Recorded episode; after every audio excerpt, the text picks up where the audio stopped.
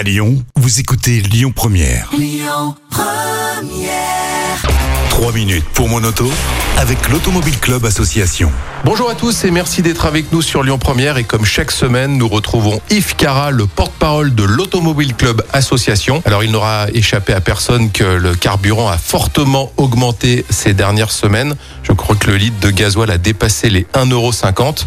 On annonce même le baril à 85 dollars et les prévisionnistes annoncent même un, un pétrole à 100 dollars d'ici quelques semaines. Ça fait un peu pliffer tout ça Yves. Ça a déjà été le cas il y a quelques, il a un baril de Brent, puisque c'est la référence, qui dépasse les 100 dollars. Il est redescendu après au-dessous, mais c'est déjà arrivé. Alors quelles alternatives pour euh, se déplacer finalement? Est-ce qu'il y en a? Alors, à part euh, l'électrique bien sûr ou alors, le vélo mais ouais.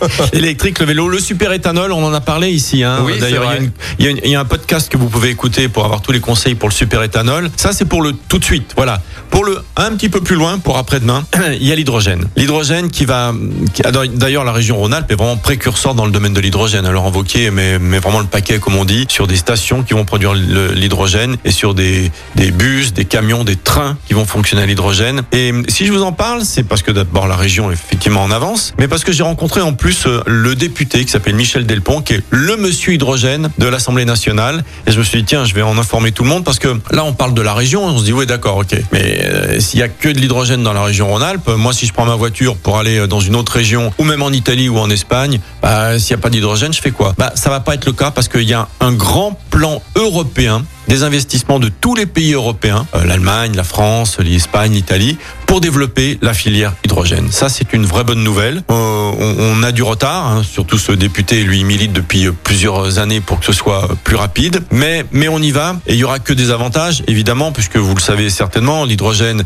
on peut recharger à peu près en 10 minutes, à peu près, ça fonctionne à peu près comme le, le- le pétrole, hein, ça va aussi vite, et on a une même autonomie. Il y a même une voiture, c'est le député qui me disait ça, il a fait un test, 1300 km avec un- une, voiture à hydrogène avec un réservoir. Donc euh, on sera dans le même fonctionnement, dans le même usage. Donc ça c'est génial. Il y a un petit bémol, c'est que c'est inflammable Ouais. et très explosif. Et puis ça émet un petit peu de CO2 quand même. Pas du tout. Pas du tout que de la vapeur d'eau. Alors euh, oui, quand on l'utilise, mais pour fabriquer l'hydrogène, il y a quand même. euh, Alors oui, effectivement, pour fabriquer l'hydrogène, il faut de l'électricité. Donc elle est carbonée. Mais justement, et d'ailleurs euh, dans le plan France 2030, Emmanuel Macron l'a dit, l'hydrogène oui, à condition qu'elle soit décarbonée et fabriquée, que l'électricité fabriquée pour permettre de fabriquer l'hydrogène soit du nucléaire. Et là, à ce moment-là, on a une chaîne totalement quasiment décarbonée. Par contre, si on met du, charbon, effectivement, c'est un problème. Donc, on a tout ce qu'il faut en France pour développer l'hydrogène. Dans les autres pays, ça va être le cas aussi. Pourquoi? Parce qu'on fabrique de l'électricité avec du, euh, nucléaire et on, peut, on, pourra fabriquer de l'hydrogène. Et il y a plein d'avantages.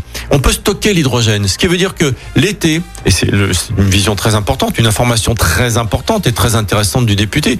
L'été, quand euh, les barrages hydroélectriques produisent de l'électricité et les centrales nucléaires aussi, mais on a moins besoin d'électricité parce qu'on chauffe pas. Eh ben, on fabriquera de l'hy- de l'hydrogène et on la stockera. Bien Donc, sûr. on pourra s'en resservir quand on aura vraiment besoin de l'hydrogène. Alors qu'aujourd'hui, avec les batteries, bah, on peut pas, on peut pas stocker, à moins que ce soit dans les batteries. La batterie fabrique, mais ne stocke pas. Donc, il y a plein d'espoir et grosso modo il m'a dit euh, normalement parce qu'il est de la Dordogne euh, donc il avait l'accent vraiment quelque très sympathique en 2035 on sera opérationnel. Et 2035 c'est la fin de fabrication des moteurs thermiques. Pas de panique hein, il y aura encore de l'essence et tout ça. Donc ça pourrait faire la jointure on serait pas mal. Et ça va être notamment pour les grosses unités trains ou autres ou camions mais aussi pour les voitures particulières. Il y a des vélos à hydrogène qui existent aussi ouais. déjà. Ouais, ouais, j'ai Euh, vu ça. une vraie solution d'avenir qui existe qui demande qu'à être développée. Donc ça c'est une bonne nouvelle. Merci Yves pour cet éclairage sur l'hydrogène. Et retrouvez cette chronique en podcast sur le site internet de Lyon Première, À la semaine prochaine Yves. salut